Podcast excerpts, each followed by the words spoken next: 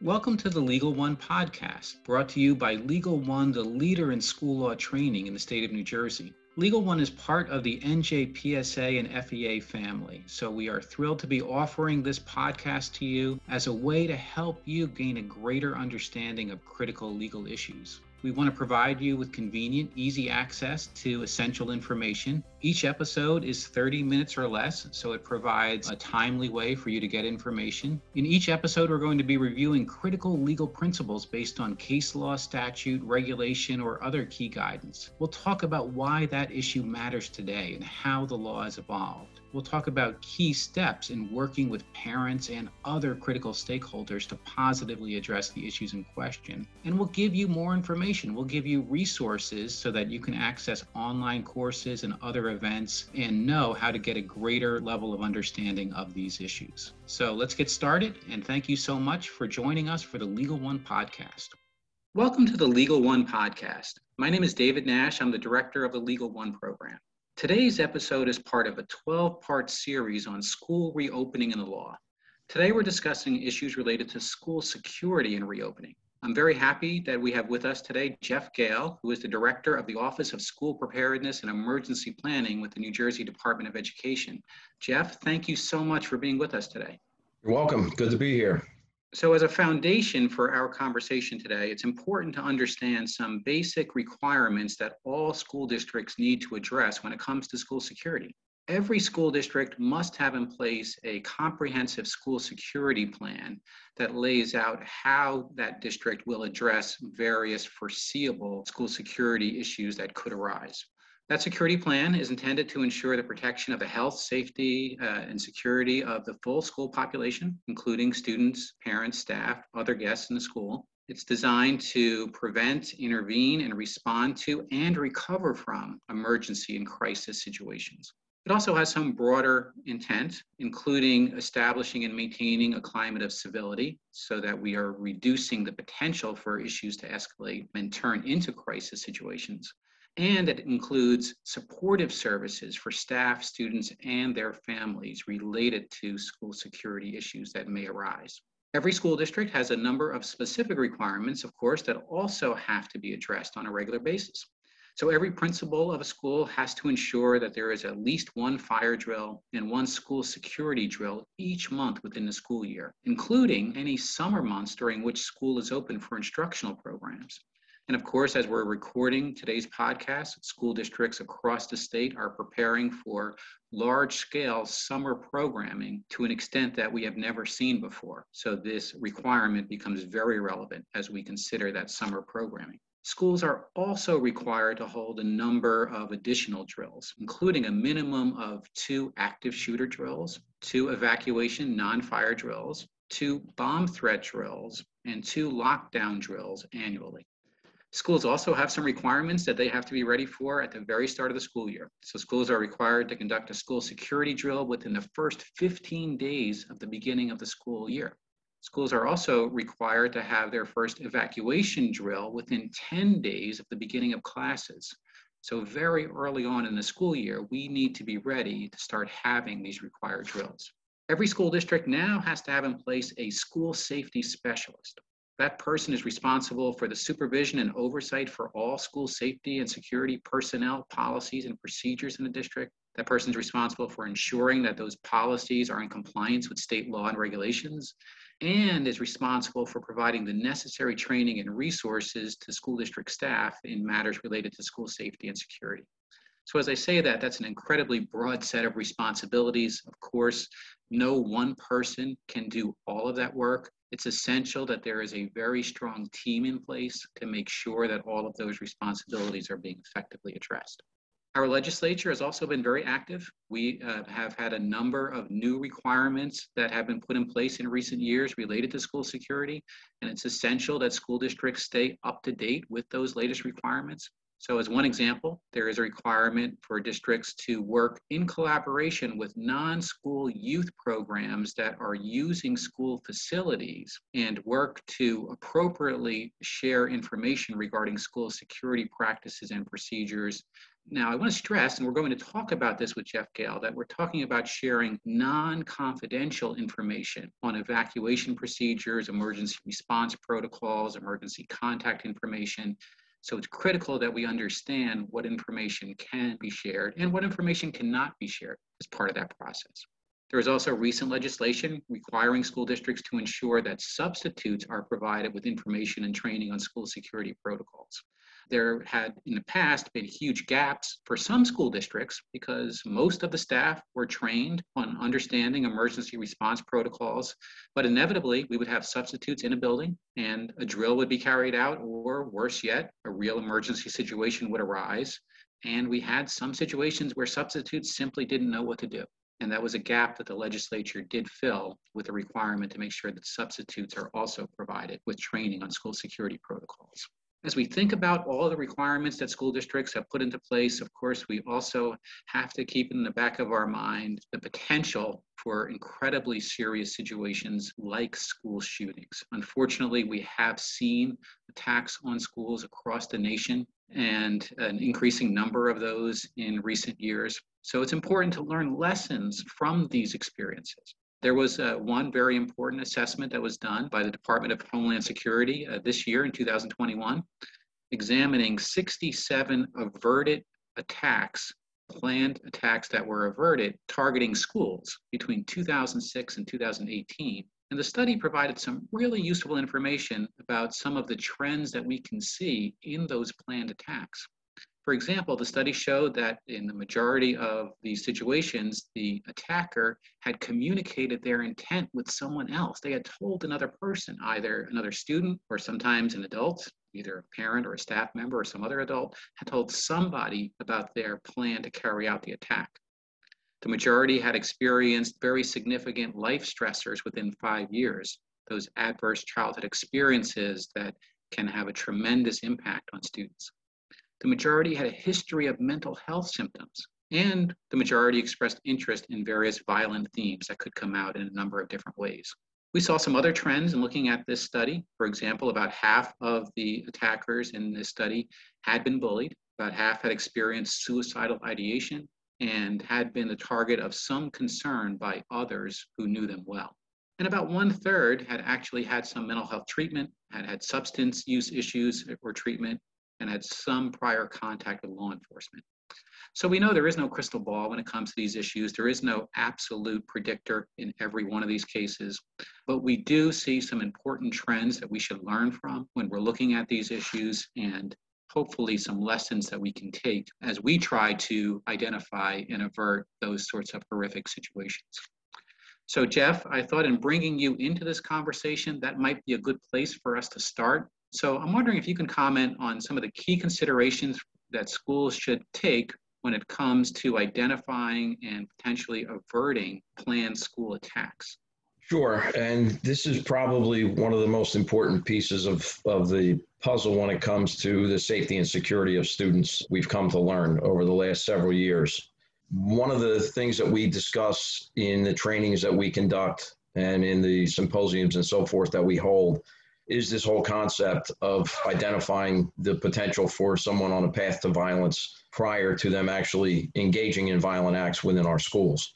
And that really begins in many ways with the culture and climate within the school building itself. And it also is very dependent on having the best understanding that you can of the people that populate your building. So when we are looking at some of the things that you just discussed in the previous slide, we're looking at someone's baseline and we're looking at deviations from their baseline behaviors and we're trying to make a determination of a reason for those deviations and what we can do to help intervene at an early stage and get that student or that individual the help that they need to keep them on track. So we talk to school administrators, school staff, the teachers about developing connections with their students, about understanding their students, and about being sensitive to changes in their behavior that might give us cause to be concerned about their future, where they're headed, whether or not they might be moving into some of those categories that you just put together. And we're looking for constellations of behavior. We're looking for uh, some of those elements to kind of start stacking up on one another. For example, we one of the things that we talk about in our trainings is that whole concept that everybody describes a potential attacker as a loner. Well, is that really a fact or is it not? Is that person an incompetent joiner that's trying to be part of something and is being rebuffed and rejected? And are they truly a loner? Or maybe are they just someone who was quiet all along from day one? They've been very reserved, they've, they've been a wallflower, so to speak. And so maybe that doesn't represent a change in their behavior. Maybe it doesn't, maybe it has no significance. But that outgoing person that suddenly withdraws is a significant baseline change that we might want to have some context for. And it's going to be a challenge right now coming back to school, having instructed students online for as long as we have. We really don't know what changes they've undergone in the last year. And you point out the amplified and increased attacks. We're seeing that everywhere across society right now. And so, as we come back to school, I think we really need to be paying attention to how our students conduct themselves and maybe have a little bit more training and understanding in what those behaviors we should be watching for look like. We have been giving the training in our School Safety Specialist Academy in small doses, but we will be rolling out training for school staff on the concept of behavioral threat assessments, trying to recognize some of these things, how to put teams together in your school buildings, who should populate those teams. You don't want it to just be a couple administrators because they might not see every angle on that same student. Of course, as we're thinking about schools reopening in a large scale way in September, we know that our world has changed pretty dramatically since March of 2020. Can you comment a little bit on uh, some of the new or revised school security requirements that have been put in place since the pandemic led to the closure of schools in March of 2020? One of the things that has taken place and has been a struggle over the course of this pandemic was actually recently at the outset of the pandemic became a requirement, which was for schools to conduct their own security assessments of their, their facilities. Schools now need to conduct their own assessment of the security of their campuses. And was very difficult during the pandemic with all the other things that we and schools out there in the field were juggling to try to get enough training out to the districts on this topic.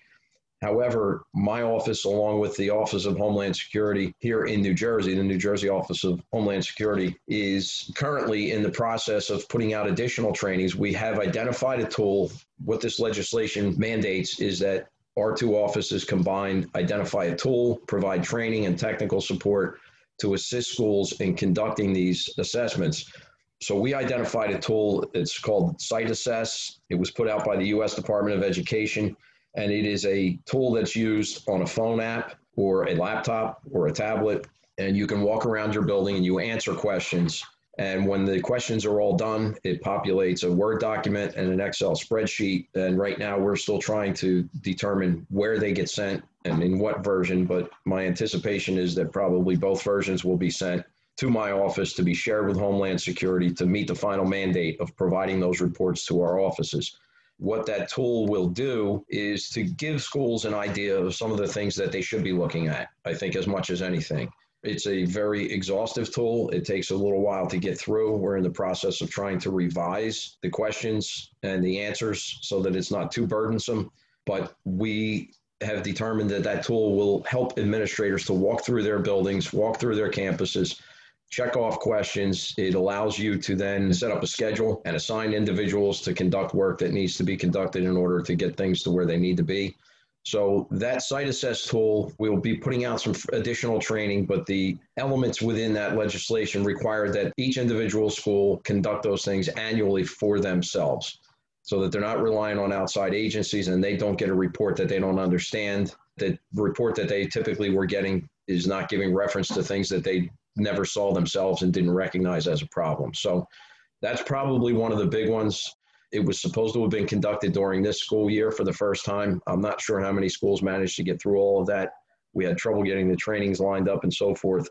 Uh, but my office is here to continue to assist with that, and we will be putting out more trainings to our school safety specialists uh, first and foremost, and to school administrators that are required to conduct these. So that would be one of the big ones that I think we need to be concerned about right now. The other one you mentioned is the training on users of your buildings for after school activities we have, through my office, always proposed that if you are going to be using your buildings in that context, if you're going to allow a travel basketball team to come in and use your gym, somebody from your building really should be there at their expense, at the expense of the organization that's contracting your building.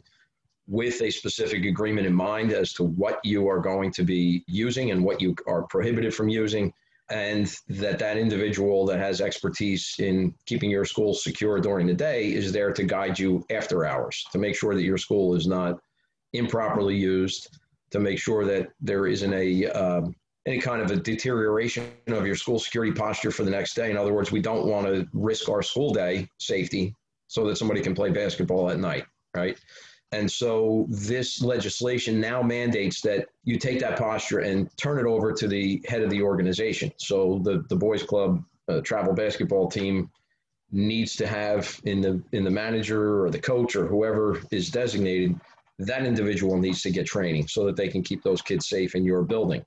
The problem with that, and you pointed it out very aptly, is that we don't want to reveal any confidential information. Once again, we don't want to subject our typical school hours to the potential for a security breach or violence because we taught somebody outside of the school community what we do in a school emergency. So it's a very fine line. And I anticipate we'll be putting some training out on, on how to kind of navigate that conversation. What we should be talking about is the concept of evacuation routes and fire alarms and those types of general topics to keep people safe without explaining exactly what we do in a classroom for a lockdown when there's an intruder in our building and so forth, if that makes sense. So, those are probably the two big ones that schools have not really fully come to grips with during this pandemic because they kicked off in this last year and, and schools were putting their attention on so many other things. So, those are the two big ones that I think that we need to pay attention to right now. Course, we also have lots of other requirements that have been in place for quite some time, but let's face it, um, in some ways we have gotten out of practice over this last year and a half as we have had uh, so many students and staff who have not been in school. So can you talk a little bit about some areas where we might need to focus refresher training to remind students, parents, um, and staff about existing school security requirements? This is kind of exacerbated this topic by the pandemic. So we know, we anticipated going into the closure period that we were going to be looking at the potential for individuals to start retiring at a faster rate. People that maybe were thinking they'd do another couple years as a teacher in the district decided I'm not going to expose myself to a pandemic, return of a pandemic in the fall. And so that kind of compounds this because not only have our, our normal school staff and administrators been away from their buildings for the most part for the last year and haven't been engaged in this type of conversation about security in the school itself, but we also have a, a whole host of new people that have never been exposed to how we handle school security to begin with, right?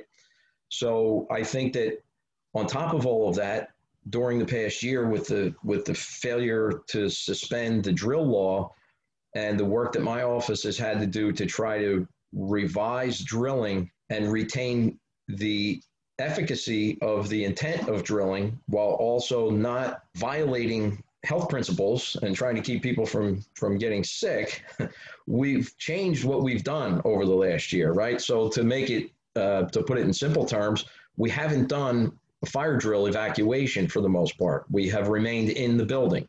So I think on the one hand, we did a really good job of, of trying to teach our students what they should be doing during a fire drill that we probably lost years and years and years ago by just going through a routine without really thinking about why we were doing some of the things we were doing and forgetting some of the things we should have been doing. But now we need to take that information and we need to couple that with getting back to doing an actual normal fire drill at some point. The same holds true for all of our school security drills. So right now, I think we need to really focus on reminding our staff of what our policies and practices are for responding to emergencies in our buildings.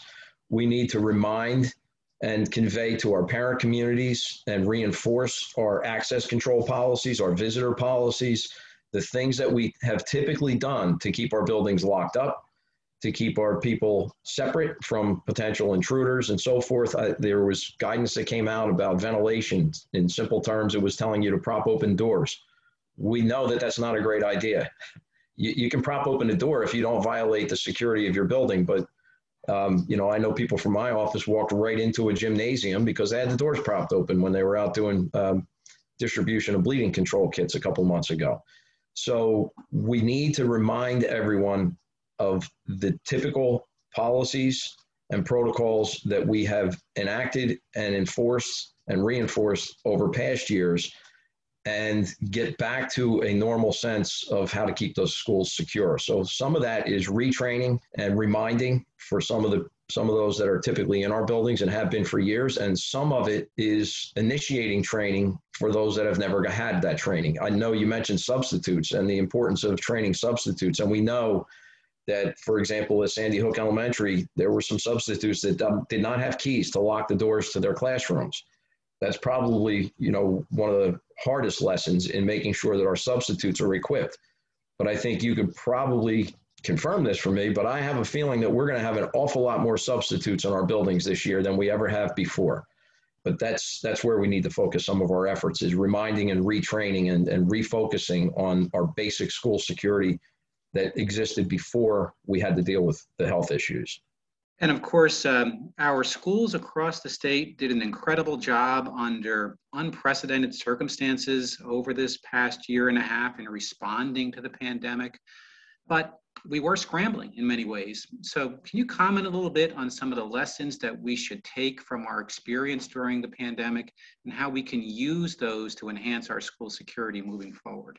To touch on your opening statement, the schools did do a great job, I think, in in having to constantly regain their footing and, and stride off in different directions that they've never had to deal with before. At the very, very beginning of this, we had a, a dearth of PPE out in the first response communities.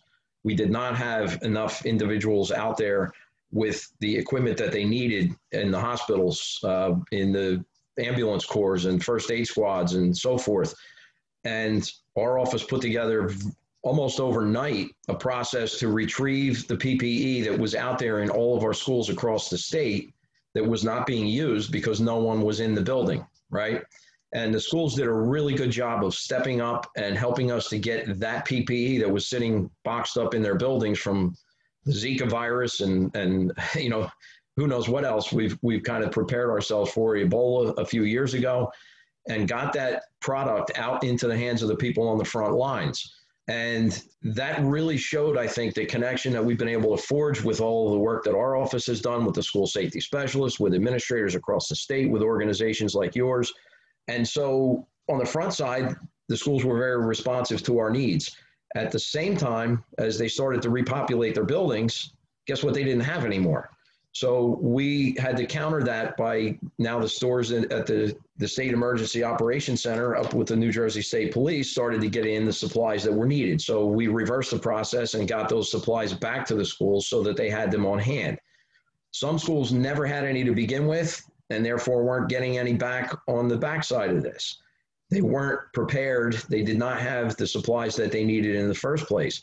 So they started seeking grant money, and we started working to try to help them to achieve some funding to be able to equip their staff. So one of the lessons that we learned from that is that in some ways we were prepared, in some ways we weren't. We didn't see a health crisis like this coming. So what do we take away from just that aspect of how we do business? Well, we now know how that process looks. We now know the numbers that we would need, right? We probably ordered PPE for some of our buildings, you know, a couple years ago, not really realizing how much we could conceivably need if something got to the stages that we got to with COVID. So now we've got an equation. Our schools should have a pretty good idea of exactly what it is they need to get back if they were to close down or if they were to try to, to instruct. We always, our office has always preached that you have to be prepared for these types of things we've learned about the need for connectivity with the internet and, and how we can achieve that. We've learned what happens when our student population needs to be provided with meals when the school building is not open. We've learned all these lessons. This happened to us with Hurricane Sandy. And if, if people were involved in this process post Hurricane Sandy, we learned a lot of lessons and we went out and we started training and planning and preparing for what that should look like next time. We need to take that same approach with, with this pandemic now with the in- institutional knowledge that we have on hand with the individuals that live through this is the time to take those lessons and put them into a plan for next time. Before we lose that knowledge before we forget before this becomes something that ends up in our rearview mirror and five or eight or ten years from now god forbid we end up in this same position we didn't take those lessons and convert them into something useful for next time. So Those are the things that I think we should focus on as lessons learned and build them into our plans so that we're prepared if this happens to us again. And I know over this past uh, year and a half or so, your office has provided incredible support across the state of New Jersey to so many school districts. But I'm still finding that there are many school officials who are not aware of the supports that are available through your office. Can you talk a little bit about how your office can work with school districts to help them to improve school security? Sure. And it's kind of confusing how there are still so many out there that, that don't recognize the resources that are available to them at absolutely no cost from our office and how how useful and how cutting edge those resources are. I think that whenever I speak to groups in, in New Jersey, I explain to them that you may think in your individual building or in your state that we're not doing enough, you're not collectively doing enough, that your building is not doing enough. But I'm engaged, and my office is engaged in an awful lot of national conversations. What we offer is not something that we just make up. What we offer is not something that, you know, there are lots of other versions of in all cases. Some of what we're doing is very unique. And, and in those national conversations, we get a lot of jealousy sent to us. How are you doing all this? And it's because of all these partnerships. It's not really just because of us, it's because of engagements like we're in right now, where we get to share information back and forth and we get to learn at the, the front line. The other unique thing about our office in answering this question is that most states do not, I'm unaware of any state, in fact, that does have a team like my team that is all over their state, engaged day to day in a personal sense, observing drills providing training, going to, we've got Atlantic City, right? That means we've got conventions constantly by all of the organizations that are involved in providing our kids education, from buildings and grounds to athletic directors to principals and supervisors. The list goes on and on and on. And as a result of all those exchanges and the, the work that we do with boots on the ground, that doesn't exist in very many places. It's very, very unique in my experience. So, what I would tell schools to take away from uh, how they can work with my office is this all they have to do is ask, and something will be provided for them. When the directors of athletics asked if I could give them a presentation on event security, we made up an entire program based on that one request that is now part of the curriculum for our School Safety Specialist Academy. If it doesn't exist, we will find a legitimate way to do that. I've got experience doing event security in my time in the state police. We have a ton of training in my office. We put all that stuff together and came up with a very good program that doesn't exist in many places. When it's all said and done, we're out there to observe your drills, to give you guidance, whether it be a phone call, whether it be a personal visit, whether it be a walkthrough of your facility, and it all comes at no cost whatsoever. So please, by all means, reach out to us. It's what we do, it's what we like to do, and uh, we're available around the clock. And I do know you work around the clock. So I want to thank you for the incredible partnership that you have provided through your office to our association, the New Jersey Principals and Supervisors Association. It's been a wonderful partnership, and I know that school leaders across the state are incredibly appreciative of the great work you've done and how much you have listened as well to those in the field and, responded to the needs and, and concerns.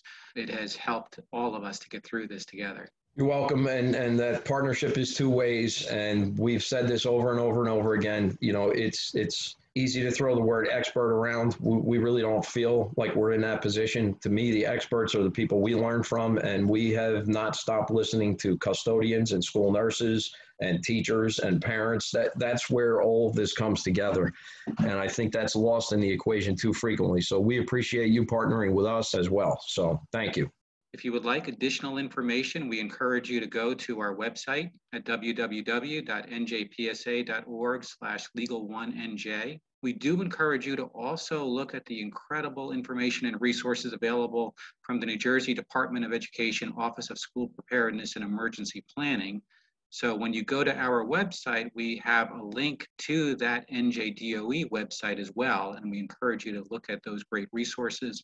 We have also, throughout our podcast, been partnering with New Jersey PTA. So we encourage you to go to the New Jersey PTA website at www.njpta.org. With that, I want to thank all of our listeners as well for the incredible work that you have been doing every day. Be safe, be well, and we look forward to having you on a future episode of a Legal One podcast. Thank you for listening to today's episode. If you would like more information on the topics we covered, a full list of episodes, or a preview of upcoming topics, please visit our website at www.njpsa.org/legal1nj.